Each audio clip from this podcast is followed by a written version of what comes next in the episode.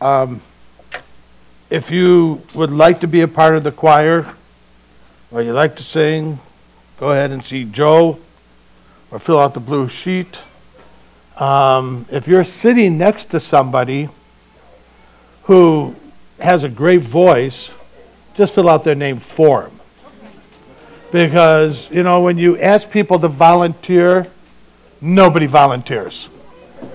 You know, it's sort of like the military, you know, if they say, who would like to do it? You learn first thing in the military, never volunteer. So um, don't volunteer. But if you want to put down Cassidy's name, if you want to put down, you know, Paul House's name, if you want to put down, you know, Ed Slinkman's name, if you want to put down all the Kingsbury's name, you know. Give me their phone number, too. Yeah, just go ahead and do that. Um, we continue our study in the Gospel of Matthew today.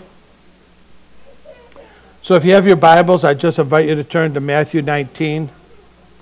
And in Matthew 19, Jesus is teaching about the nature and character of the kingdom of God.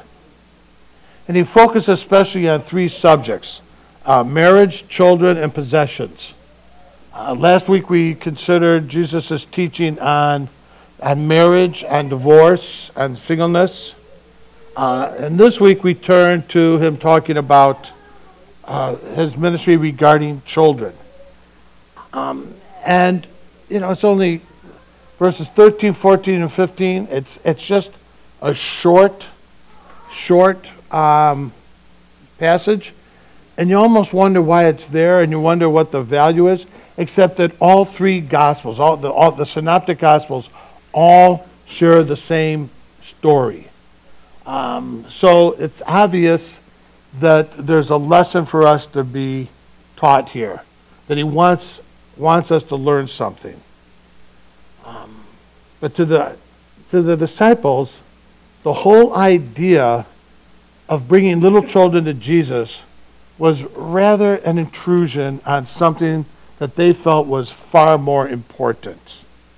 Um, but according to Jesus, that's not so. And I think it's important for us to really see that Jesus' perspective on children, because I think it's easy for us to have the same perspective as the disciples, instead of really seeing the importance and the value of children. Uh, parents in the scene wanted Jesus to touch their children, to bless their children, to pray for their children. And as a parent, I think each of us who's ever been a parent would want to be able to say, you know, I want my children to live a life that's been blessed by God. Um, the most important thing for me was to know that my children had established a personal relationship with Jesus Christ.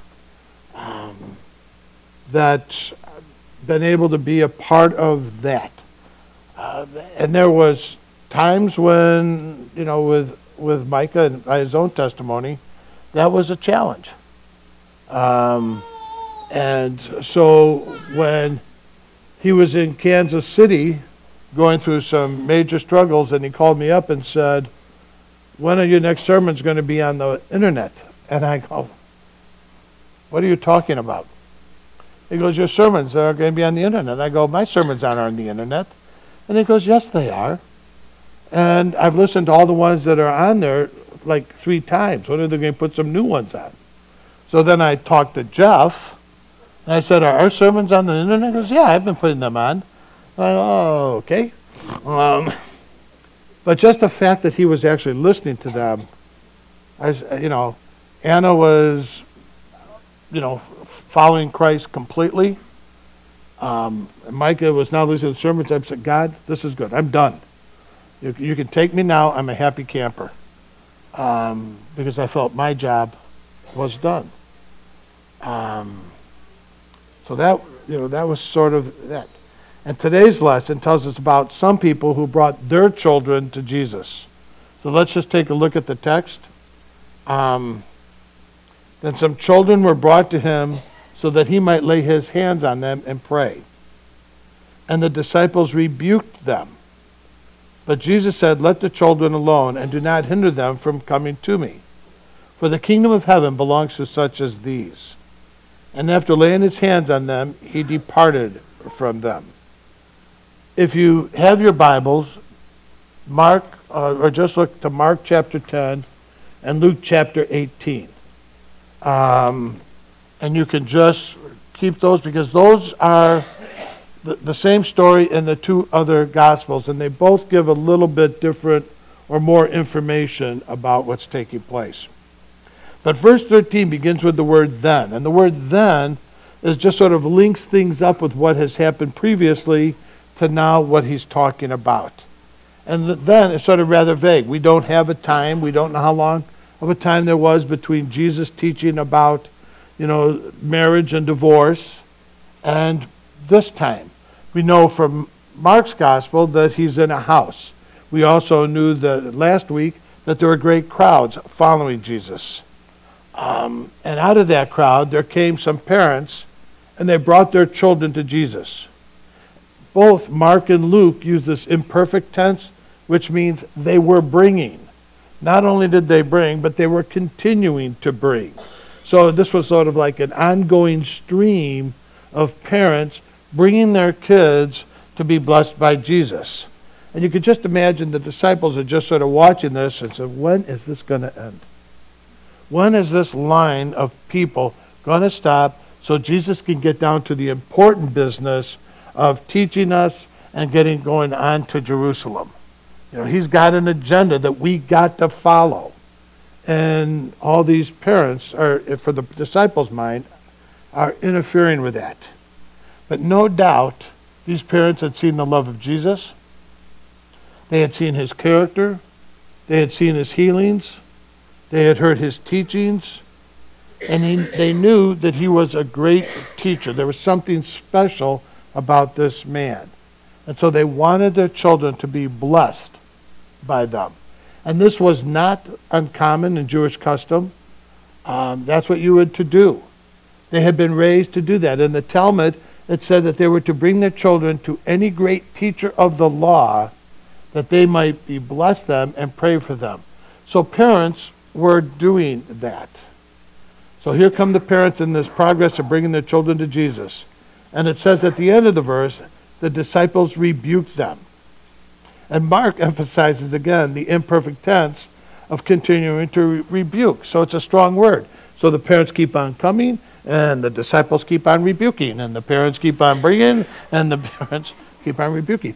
Now, it's an interesting culture that you have going here. Because in the Roman culture, they didn't value babies. In fact, if a person was had a, had a child and they w- didn't want the child, they would just say, "Leave it." And so, and they called it expose just expose the child. And you have letters written that they have copies of where a person would say, if it's a boy, take care of it. If it's a girl, just expose it. And in the Jewish culture, the Christians, or the Christians, were going around and collecting these exposed babies and raising them. And so I just find it so interesting how many times, as we study the scripture, how close it parallels what is going on in our culture today. That just leave them. And yet the, the Jewish community had a different feeling, a different belief, and a different value about their children. But anyway, the word rebuke is a strong word.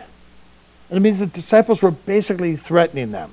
Look, you can't keep on interrupting the Messiah. He's got important things to do, important things to say, and you keep on allowing these kids to interrupt them. Um, we're trying to get things done, and you're affecting that. We just can't have that kind of note or that, that kind of interruption. And also note that the word them, the parents who are bringing them, is a male tense. So it's not the mothers that are coming in here and bringing their kids. It's the men. It's families. They're bringing their kids. It's men who were actively involved in making sure that their children were being blessed. It was that men who were actively involved in what was going on with their children. Um, so the disciples have attempted to keep these parents from bringing their children to Jesus. And Jesus responds not by rebuking the parents, but by rebuking the disciples. Uh, and again, you don't know exactly why the disciples were refusing these parents. Uh, Mark doesn't tell us, Matthew doesn't tell us, Luke doesn't tell us.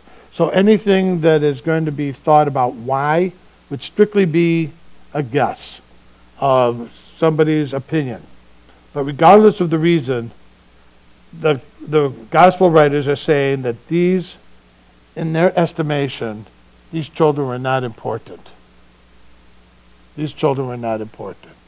And I think so many times in our society, in the church, in other places, we say, well, it's nice. The children are nice, but they're not important. If you walked into any church and said, we need somebody to be an elder, we need somebody to lead the women's Bible study, we need somebody to lead the men's Bible study, we need somebody to have a position of honor, you, you get people to do that. You say, we need people to teach baby Sunday school. Well, that's not, you know, I, we need somebody to work with the children. Nah, because we don't see the same value. Now, we will use other excuses like I don't do well with kids, or, you know, but you don't have to do well with kids. All you have to do is love them. That's all you have to do is love them. And I find it interesting. I, re- I really do. And I've been wrestling with this in my mind for a long time. If we really believe the things that Jesus says, this is a side note. This is a total sidebar. It has nothing to do with the message. This, this is a Joe moment. Um, I know, go figure. You're having an effect on me. Um, if we believe all the things that Jesus says, we believe in his power to heal, his power to comfort, his power to care, his power to guide, his power to forgive, his love, and all that, why is it that even Christians don't experience this irresistible love of God that is transparent or just so that others see it. Because Jesus, the way we portray him should be irresistible. That people should just say, man, if that's what you got, I'm in. I'm totally in. But there's something that has happened with the church that no longer makes it irresistible. Um, in fact, it becomes very easy to resist. That if I don't go to church, no big deal. Because I, when I go to church, nothing significant seems to happen. My relationship with Christ isn't really bringing me this sense of joy, even in the midst of struggles. And yet, in our life group, we've been looking at First Peter. It says, two things can go together that we sometimes struggle with suffering and joy. And somehow we need to be able to be uh, believers that show that irresistibleness of Christ um, so that the body of believers, people say, why would I want to miss that? That's the best hour and a half of my day or my week. That being with other believers, praying and caring and sharing and worshiping and studying. Um, I struggle with that. I don't know how. And I think part of it is children get it. I take my, cho- my grandchildren to preschool and they love it. They want to be there. They love the teachers. They walk in and they, they, love all the teachers. When did we stop loving teachers? Homework. Okay, that's a good point. Okay. Quick answer, quick solution. No more homework. We'll continue to love our teachers. Um, but there's a point where we stop just loving. And maybe it's also that maybe it was no longer acceptable to love the kids. You know, I know that, you know, I hug all of the kids. If I was in certain churches, I couldn't do that. You know, because it just would not be acceptable. And people have said, you know, Andy, you shouldn't be hugging kids. I go, you know what? Arrest me. I don't care. But I'm not going to stop loving the kids. You know, I just can't do that. Um, that's just part of who I am. Anyway. Perhaps the disciples thought that Jesus was too big of a person, too great of a person as the Messiah of Israel to be bothered with these children. But whatever the case, Jesus' response in verse 14 indicates that close to the heart of Jesus, he wanted to convey was a lesson of humility. Jesus wants to make it clear again that the kingdom that he is setting up belongs to the humble. It doesn't belong to the proud. And think how often he continuously drives home that same message. Uh, chapter 18 opened up with the declaration who is going to be the greatest in the kingdom? And now, once again, Jesus says, if you want to be in my kingdom, if you really want to know what it means to be in my kingdom, you've got to have childlike faith. You have to have childlike humility. You don't come in thinking that I have all the answers. You come in with open hands saying, God, forgive me not only of my evil, but forgive me of my good. Forgive me of the things that I have held on to that have made me think that I don't need you. You know, and so Jesus is using this event as an opportunity to instruct the disciples in the necessity of humility. Children were loved in Jesus' time, but they were also socially powerless. And so the disciples have little time for these people who wield little power. And isn't that true with us that we carry that all the way into adulthood? We base value on a person usually based on what they can contribute back to us. Or by how much they've done or how much they have succeeded. That's their value. And so not only do we not place a lot of value on children, sometimes we don't place a lot of value on the marginalized. Um, so the disciples are rebuking the parents, and Jesus responds by rebuking his disciples. Um, because he stops to bless and to pray for these children and in so doing, he says to the disciples that they must adopt the posture of these children humility and weakness if they're going to be great in the heaven. If they're going to be great in the kingdom, it's because they've adopted this place of humility and weakness. And again, that's just not an easy thing for people to do. So, in effect, he says, children should be allowed to come to me anytime. They and those like them, those who are children in humility, those who recognize their weakness, those who recognize their need for Christ, are the ones that are going to be saved. So Jesus insisted that the kingdom belongs to those who come from a position of spiritual bankruptcy, not of spiritual pride. Uh, not the proud and self seeking, but the humble and open and open like children inherit eternal life. So again, Jesus uses children as a metaphor to speak of those who are childlike in their humility. And he's saying, My kingdom belongs to those who will humble themselves like children. But the story itself is based upon another reality revealed in this passage, and that children are accorded a special place in Jesus' kingdom.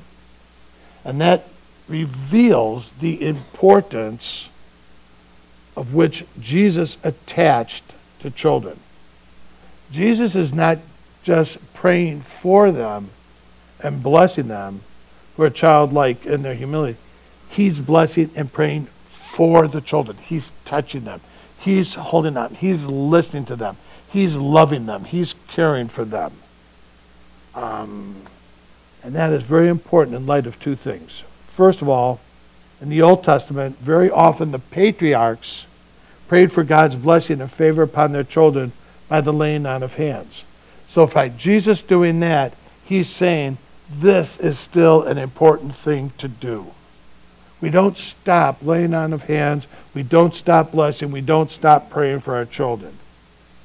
Um, in fact, in Jesus' time, it was a practice on the evening of the Day of Atonement for good and faithful Jews to take their young children, their infants in arm, and take them to the scribe, the Pharisee, and have them lay their hands on them, and pray for a blessing. And they would pray for two things. They would ask the scribe to pray that the child would not depart from the way of righteousness, that they would not depart from who they are in God. Now, now we would say who they are in Christ. And they would grow into a full understanding of the knowledge of the law. Jesus would not be praying just the knowledge of the law, but we would be praying that they would grow into a full understanding of who Christ is, of his grace, of his power. So this was the responsibility of the parents to be constantly praying for them. Um, so now these parents are taking their children not to a scribe, but to Jesus. Not only to pray that their children would not depart from the way of righteousness, but that they might grow up in the knowledge of the Lord. So Jesus welcomes these children to himself, and he prays and he blesses them. This passage reminds us that Jesus thought the children of the kingdom were important enough to stop and bless and lay his hands on them. That's a message for every person here. That the children that are here are important enough that we stop, we listen, we pray for them, we care for them. And whether we are single, whether we are married, without children, whether our children have long left the home, or whether we are struggling with three children under the age of three, it is our privilege and our responsibility to help nurture and, uh, the children into adulthood. That's our responsibility. Now, at this point, it simply says in verse 14, Jesus said, permit. And it goes on. But in Mark chapter 10, it gives you a whole different feel there. It says that Jesus is angry with the disciples. He uses the word indignant. And it's a strong word. Now, it's the first time that Jesus uses this word with the disciples, but he uses it all different times. And the disciples were even indignant with Jesus. He said they were angry at Jesus because the woman who came to him and poured perfume over his feet, they said, We could have used that money for other things. And so they were indignant with the fact that this woman would do that and that Jesus would allow it. And there's other places where the Pharisees, and the same word was indignant. But this is the first time that Jesus uses it with his disciples. And why the sense of indignation? Not really sure. Doesn't tell us. It's totally left up to our own imagination. So, what I'm about to say to you is my own imagination. It's not that the scripture says these are the reasons. But my first guess would be because he loved children. And here were the disciples preventing Jesus from blessing the children, or trying to bless, or trying to prevent the parents from allowing that to happen. And Jesus would say, Don't stop these children from coming to me because I love them. And if Jesus loves them, how much more are we to also love them?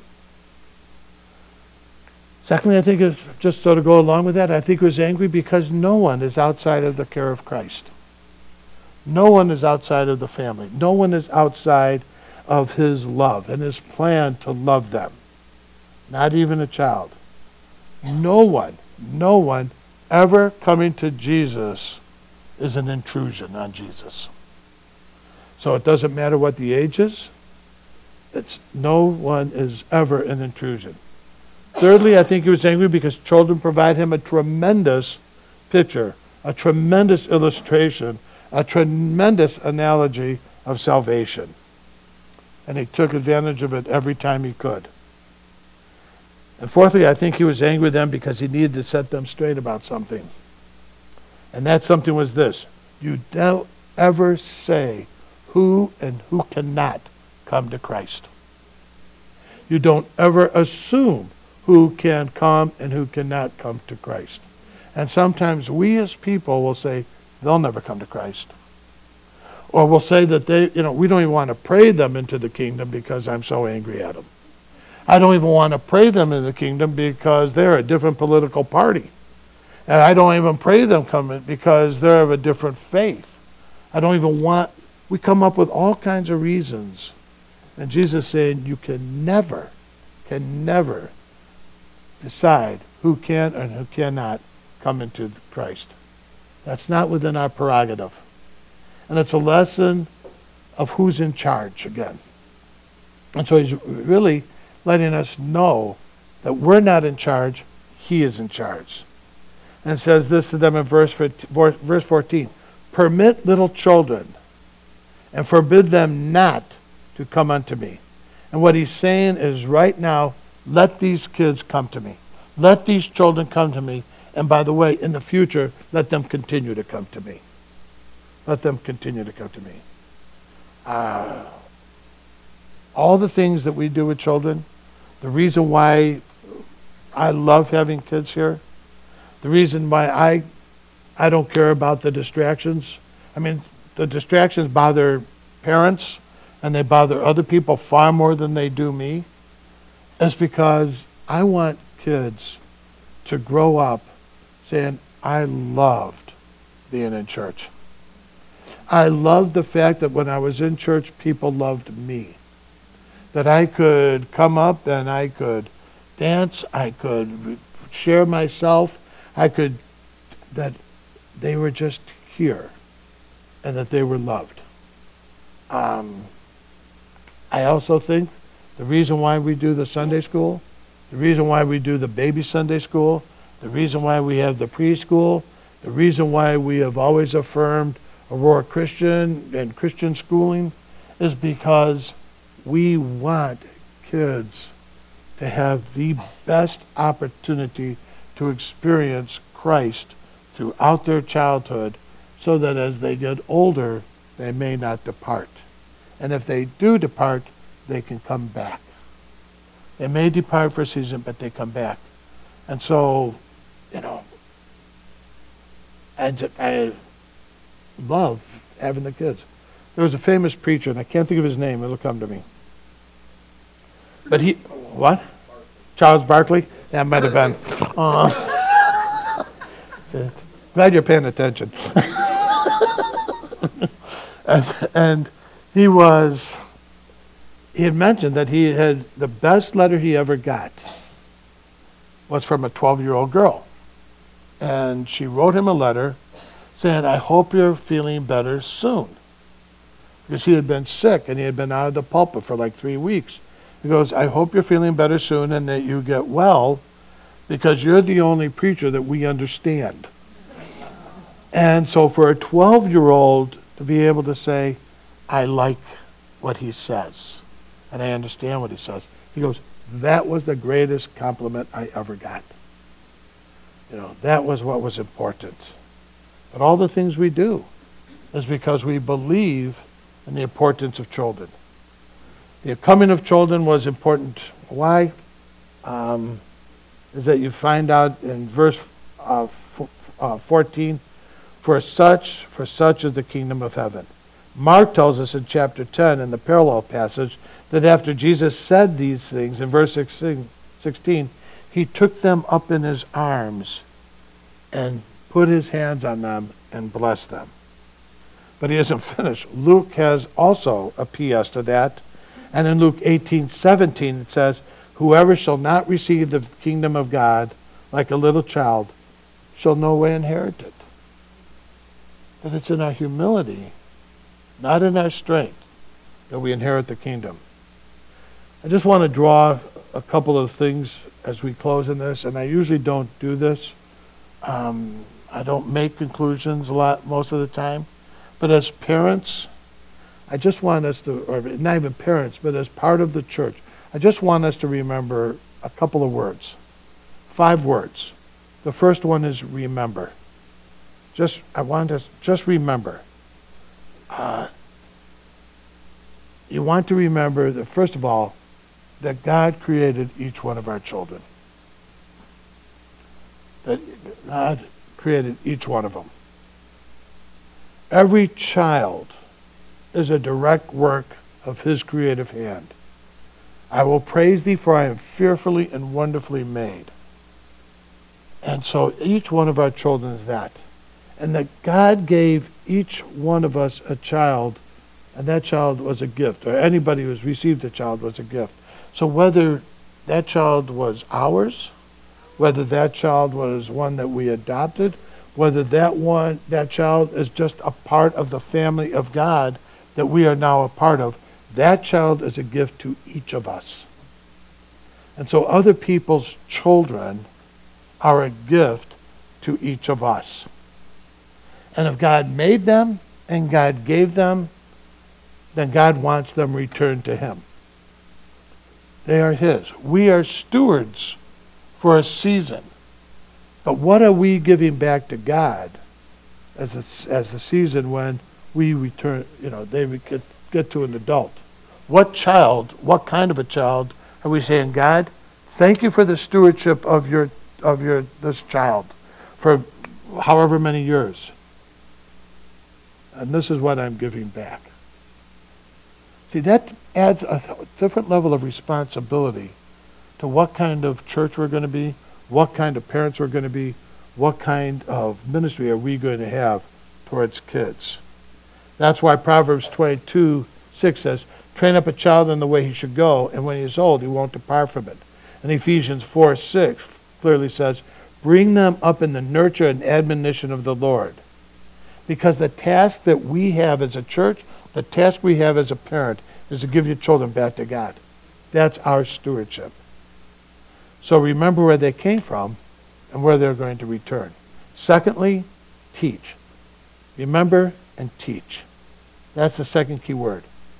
Uh, we are called by God to teach our children. But if you're going to teach your children, make sure as to what you are teaching them. You've got to have the right God You've got to have the right faith, and you've got to come, and it's got to come right out of your heart. It's not just a head knowledge. This is the God I serve. This is what I believe. This is the faith that we live, so that we can go, we can continue to grow when things happen, and trust that God is going to be there. It has to be internal, not just external. Something that as we go through life, and no matter what happens, our children see they still believe that God is God, that He is still there. So basically, that simply says we have to teach from life situations. You have the right faith in God, you've internalized it. Your heart is filled with love, your passion towards God.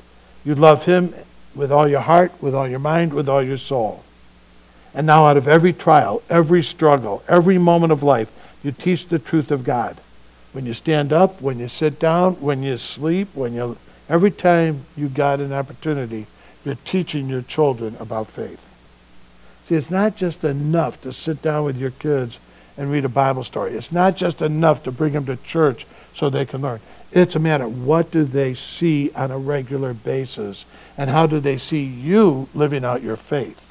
So when you sit down and pray, do you sit there and hold hands and pray? Do you sit there and teach and say, This is the most important thing because it's God's love for you. See, all of life becomes a whiteboard in which you teach the truth of God to your children. It's unending, it's unceasing, and it's contents. Um, and it's more important to teach in the flow of life's responses. Uh, and then make sure that you have no idol, idols. Make sure you don't, you're not serving a bunch of idols and giving your kids a mixed message. This is actually more important than Christ because we spend more time doing this than we do taking time with Christ. A third word then is model. Model. You want to remember that these are God's kids, that He has lent to you. You want to teach them because you know that, that you're going to present them back to God, and you want to model. You have to set the example. And last, but not last, next, teach, model, remember, teach, model, fourth, love. And we don't need to say much about this, but it means that we weep with them. We laugh with them. We hurt with them. We rejoice with them. We sacrifice many times for them. We protect them. We don't provoke or just exasperate them. We're unselfish. We serve them. We provide their needs. Hear that, their needs. Today in our society, parents are providing their kids with wants, not needs. Well, my kid wants this. Okay. Is it what they need to grow spiritually? Well, my kid wants to do that. Is it what they need? My kid wants to do that. Is that an environment where they're going to continue to grow? You need to be able to define what the needs are of your children and then say, my goal is to provide needs, not wants. Show them affection. Give them discipline. Love them in all those ways. And then there's a final word. It's the word trust. When you've done all that, trust that God will bring your child up. That you've done the best you can, and now you've laid them in the hands of God. And God, it's up to Him. And that trust translates into prayer. That we continue to pray for our children, and not only for our children, but we pray for the wisdom, the guidance, and the strength to do that which we need to do to raise our children, our grandchildren, the kids in the family of God, the kids in our church, in a way that they look at Christ and say, He's irresistible. I, I want to be there. I want to be there. So, Father, I just praise you and thank you for this day. Lord, I thank you for the truth of your word. I thank you for the opportunity that you give us to come together to worship, to grow, to learn, to pray. And Lord, I thank you for the children. I thank you that we can love them, that you have lent them to us for a season. And during that season, Lord, help us to love them as you love them. Help us to understand what it truly means to, to care for them, to be a steward of them, to guide them. And that when a parent is struggling, Lord, that we can come alongside and be a support and encouragement. Continue to minister to each of us that we can go forth to minister to others. We thank you, we praise you, and we ask these things.